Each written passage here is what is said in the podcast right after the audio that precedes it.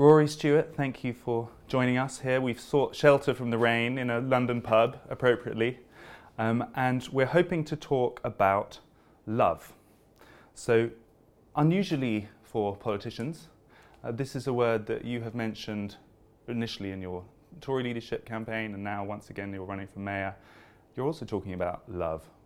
What do you mean in a political context? Well, I mean, I think firstly, politicians have to be pretty pretty careful using uh, big grand words like that because um, it, the, the, one thing I think we all know about politicians, and I, am a politician, is that this is a pretty pretty messy, difficult business, and um, I think that the public, understandably, are a bit fed up hearing us talk about anything. They don't really want to hear me talk about economic policy, let alone about love. However, uh, there is an important point, which is that our society is deeply, deeply divided. And for some reason, we are getting more and more into a sort of American sensibility where our opponents are evil. They're not just mistaken, but you can hear often, and I suppose most of my friends, to be honest, voted Remain. And the way that they view Brexit voters is increasingly sort of aggressive. And I, I feel this. I mean, I, am somebody who voted Remain. My mother voted Brexit. I live in London. I represent a Cumbrian constituency that voted Brexit. So I'm rubbing up and down against this all the time. And of course, in some ways, I'm in the middle of this because I've been somebody trying to get a compromise. I'm attacked from both sides. People literally in the street, when they shout at me, it takes me a moment to work out whether they're shouting at me because they're a Remainer or a Brexiteer. So you, so you want to encourage. I mean, how does love fit into that? Love for difference, love for people who don't agree with you. How does that work in a political context? Well, I, I suppose that fundamentally it is about showing love for another human being, whoever that human being is.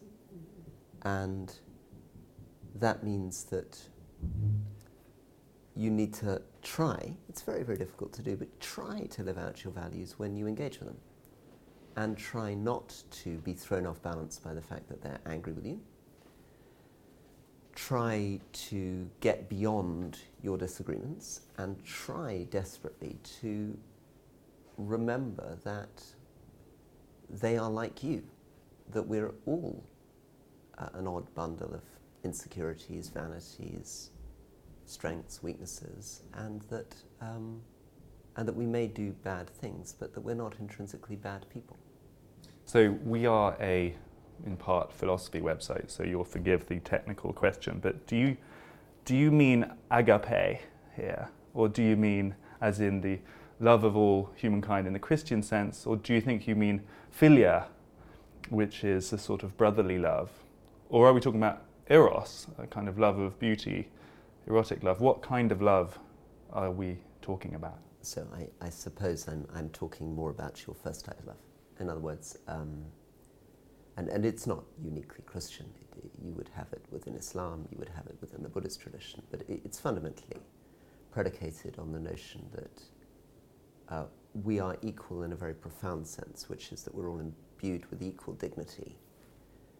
And there are different ways of thinking that through. Uh, you, you, could, uh, depending on the religious tradition, obviously talk about your soul. You could talk about being God created uh, in a more contemporary sense, you could just talk about being inheritors of this odd thing called consciousness reaching from birth to death, or that we're fellow sufferers on this funny journey of life. But whatever it is, it, it has to be an idea that you and I, and literally everybody, mm. and that means being able to show love, of course, for the homeless person, but also show love for Bill Gates. I mean, one has to be able to. Why Bill Gates in particular?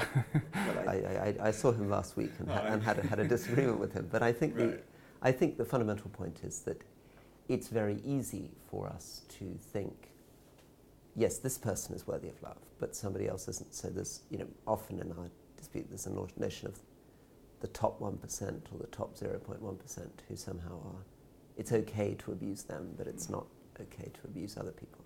What's you know what I think is is brave and interesting about this is you know politics has basically been flattened into economics and a sort of technocratic discussion for the last decades. It's been increasingly like that. Um, and politicians are understandably nervous about getting into kind of highfalutin, high value ideas because they either might sound didactic or they might sound ridiculous, and politicians don't like sounding either of those things. Um, but I wonder whether you agree that, in, in fact, not talking about values, not talking about those things, is part of what got us into this mess in the first place. And so it may be more dangerous not to talk about them than to talk about them. I think it's much more dangerous. I mean, one of the reasons we've been unable, I think, to resolve this Brexit vote is that exactly as you say, that people are used to any thinking in economic terms. So uh, many Remainers, you know, and I voted Remain, will say this uh, is uh, going to be bad for the British economy. We can't put an exact number on it, but you know, five, seven, nine percent GDP impact. And therefore, why are you doing it? And for some reason, it doesn't seem to work to say, well, I mean, there is a reason to do it, which is that people voted for it. Right? And let's try to get in. And they voted for non economic reasons, at least in large measure. They could have voted for non economic reasons. Uh, they could simply have wanted to do it for no particular reason. You could simply say that we are a nation together that resolves our disagreements through a democratic process called a vote, where the people who vote more in one direction than another win. But those are all, in philosophical terms, different types of argument from whether or not it's a good deal. So I get in these extraordinary conversations where everyone says, but we've already got, you know, I'm trying to uh, advocate for a soft Brexit deal, for Theresa May's deal, whatever. Say, well, we've already got the best deal. And I don't seem to be able to say, well, but the point is that people voted to leave. And let, let me add another dimension to this. Uh, I, as an MP, promised to respect the result of the referendum, as did every other MP. We were all asked by television media repeatedly during the referendum campaign, will you uphold the result even if mm. it goes against you? And we all said again and again we'd promised to do it. No, Again, people don't put much weight on the fact that we've promised, and promised not just as individuals. So somebody said to me, "Oh, that's I often promise to buy my mm. my daughter an ice cream, right? Doesn't mean I have to buy her an ice cream. It's different when a member of parliament and a political party and a government who have themselves created the referendum promise to uphold the result of that referendum. It's different to promising an ice cream, right? So there, there, there's a there's a, an element of, of commitment there, which is a, a value in itself. But I wonder, do you feel that you now kind of understand? Because what's so interesting about the Brexit point is that it kind of shows this, this tension between pragmatism and kind of more romantic, harder to define ideals. And we've just been talking about love, which is, would be one of those. Um, and in a way, that puts you on the kind of Brexit side of the argument because you know there are issues of sovereignty, issues of a sort of um, wish to have agency over your life, and things that are much harder to put on a chart or explain economically than the Remain arguments. Um, you know, so I wonder, do you now, having gone through this process, have a kind of deeper sympathy with the, the impulse behind the Brexit vote? Definitely have a deeper sympathy for the impulse. And I definitely feel that the only way that you could argue back against it is not really in economic terms. It would be to say that there are other values which the Brexiteer respects and honours, which are not being honoured through this process. So, if I am arguing, as I often am, for a soft Brexit, what I would say to them is, look, you care about sovereignty, right? So you wanted to take power back from a European Parliament to a British Parliament, so treat the British Parliament with respect. You, you, you can't, on the one hand, be, as Jacob pretends to be, the great romantic traditionalist who loves traditional British institutions, and then be contemptuous of the British Parliament be contemptuous of the Supreme Court. I mean, mm. it's, it's very worrying that some of the hard Brexiteers start quoting, you know, Oliver Cromwell's response to Parliament, or start sort of writing them all off as, or doing people against Parliament stuff. They're too revolutionary for your tastes. Uh, yeah, theoretically, I, I thought they were sort of people who were romantic about parliamentary sovereignty, the rule of law, and all the bits of the unwritten constitution and the monarchy and all something. And actually, they turn out to be surprisingly sort of casual about the way they treat the Queen when it comes to prorogation or the way that they think about Parliament or parliamentary votes. Is the same tension not found within you, though? I wonder. I mean, uh, you know, I've watched you during these campaigns, and there is a kind of strong pragmatic instinct. And that has prevailed in the Brexit question. And you have kind of spoken as the pragmatist. And you talk about getting things done being your highest priority. And then yet, there is also a romantic Rory who, as you say, loves tradition and the countryside and the, and the you know, harder to define great things about the country. It feels like sort of pragmatism won over when it came to Brexit, but perhaps it shouldn't have done. I mean, you know, the, the, you're on record for having said that you didn't think Boris would get a, a new deal because pr- pragmatic Rory would tell you it wasn't possible. But in some kind of romantic way, he's managed to do something unexpected. You know, do you feel you've learnt something from that? Well, I've definitely learnt uh, that I was wrong and that my way of analysing that uh, underestimated his ability to do this. I mean, there are excuses I could make, and I suppose the most fundamental excuse is that the deal that he's gone for is in fact a deal which existed 18 months ago and which we thought he'd already rejected, which was the All Ireland backstop. That said, I said repeatedly he's never going to get a new deal out of Europe, and he did. Why do you think he succeeded against your expectations?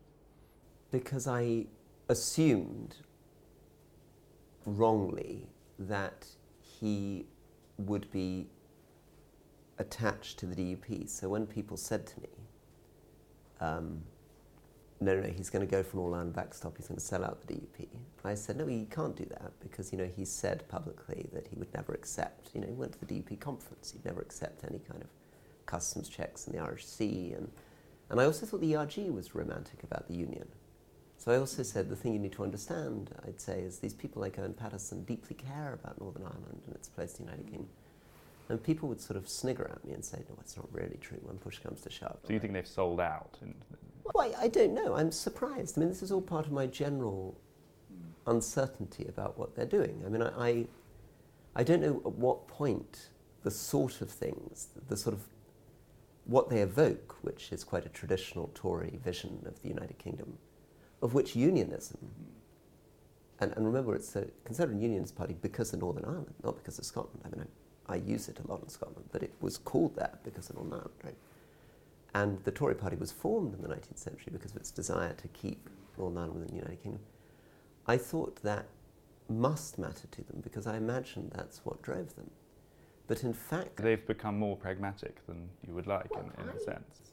Think that there has obviously been a tension right the way through the Thatcher era, encapsulated in people like John Redwood. I mean, is he really a man who's deeply romantic about history, tradition, union nation, or is he just a sort of extraordinary kind of Vulcan-like free marketeer who, um, or, or is he just somebody who enjoys being a contrarian?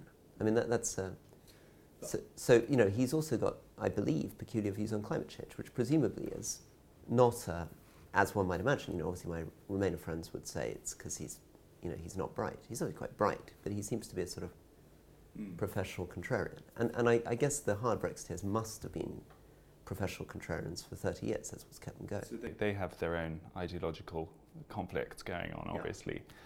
Yeah. Um, I just want to come back to this mm. idea because I think it's really important that somehow, you know, Boris is almost quite a sympathetic figure to, to this way of thinking because, you know, it may, and it may be more eros than agape that he excels in, but you know, there's no doubt that there's a force of personality that was missing in Theresa May. Mm-hmm. And you know, you, you watch him walking around these European summits, and everyone is laughing around yeah. him. There's a kind of circle yeah. of, you know, and somehow that seems to have had an effect in changing what appeared to be the fundamentals. You know, so we all thought these things mm. were fixed. Yeah.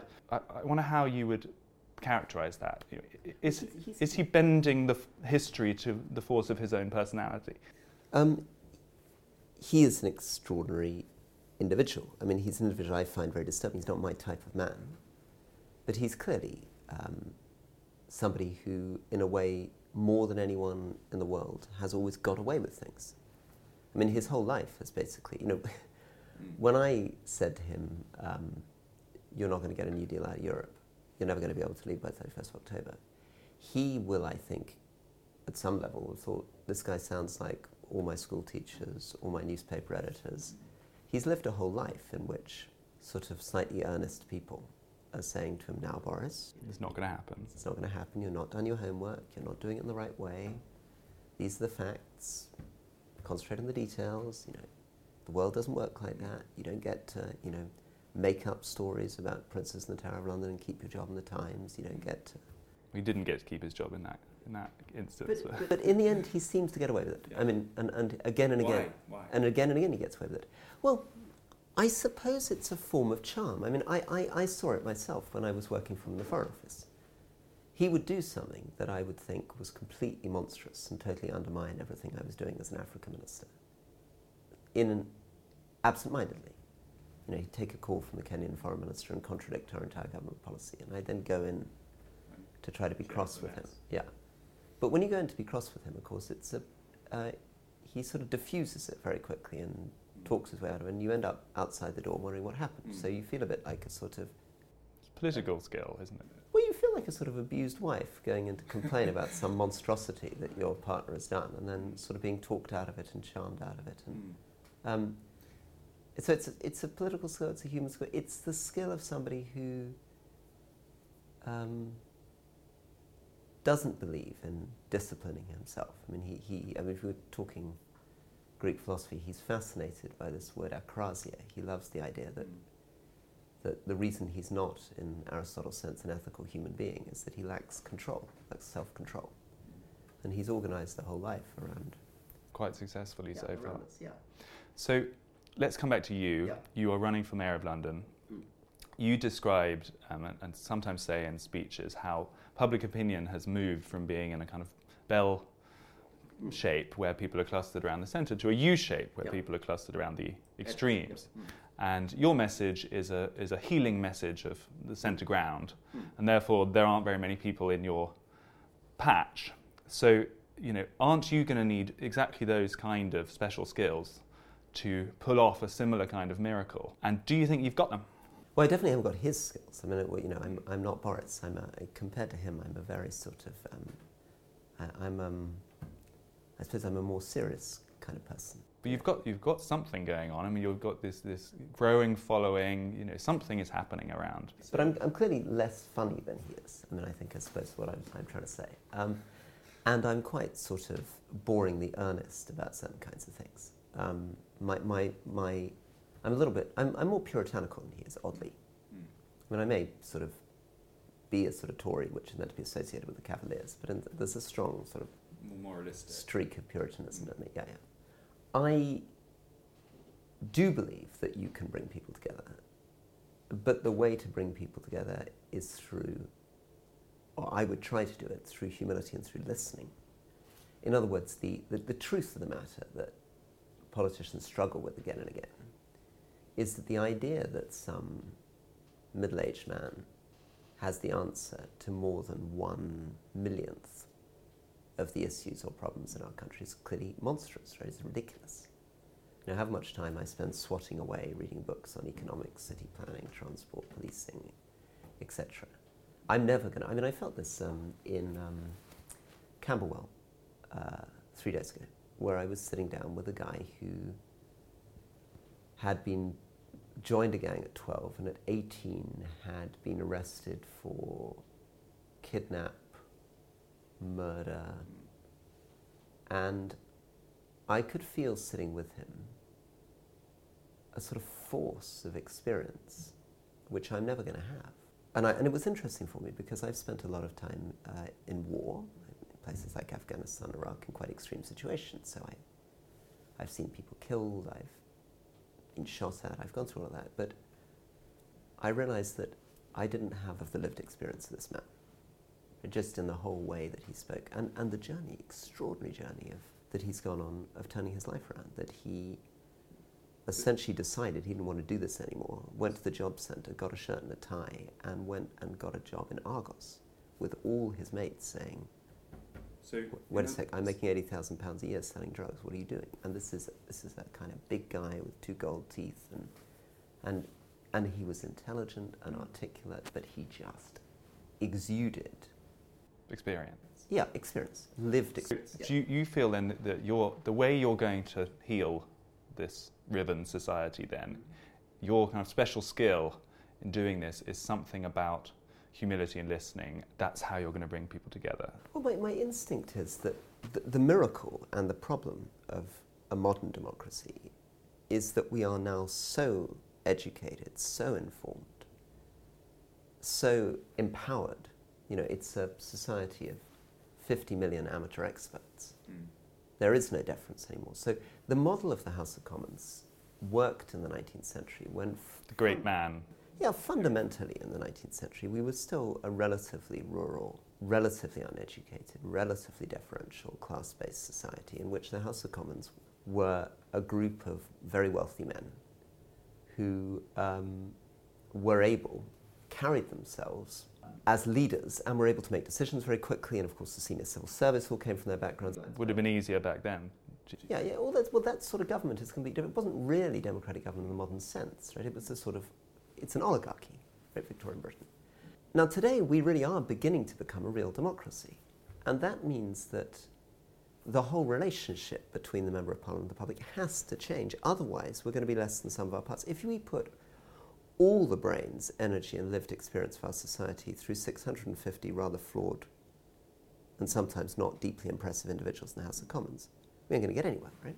So somehow. a channel or. A... Yeah, we need to find a system to, and often a system to get round us and empower people. So clearly, the way that it actually works is that you give people the freedom to do what they're good at doing, right? And the bigger the organization, the more you have to admit you don't understand what can't possibly understand what all these people are doing. You just have to trust them and free them up. So we need, and this is what I would feel in London, that there's got to be some way of harnessing that. We've got love, we've got humility. It sounds quite Christian. Are you a Christian? I go to church on a Sunday. Um, I think I, I struggle uh, with my faith and I, I have since I was 13 years old. But I think the, uh, the language and the, um, the worldview of Christianity I find the most um, powerful, helpful, wise, unlocking guide to, well, to, to our purpose in life or how we deal with each other as human beings. Okay, final question for you, Rory. Do you think you're going to win? Do I think I'm going to win? Um, I think it's early days. I think I can win. My ability to win is dependent on whether I can genuinely inspire tens of thousands of people around London to throw their weight into it. I'm an underdog. I have no party, no money, no campaign. I'm having to build it from the grassroots. But I believe that we are better than what we currently are. And if I can make people see that the Labour Party and the Conservative Party are not really what's going to make London extraordinary, and that together we can make London extraordinary, and that no mayor of London has really done for London what mayors in New York have done for New York, and that there is no reason at all why this city couldn't, over the next eight years, be staggering, why this couldn't be the greatest eight years in London's history. But that is going to depend on my ability to communicate that and inspire and find and make a team. I mean, it's not something that I can do as one man on my own. It's going to be fascinating to watch. Thanks for chatting to us, Rory. Thank you.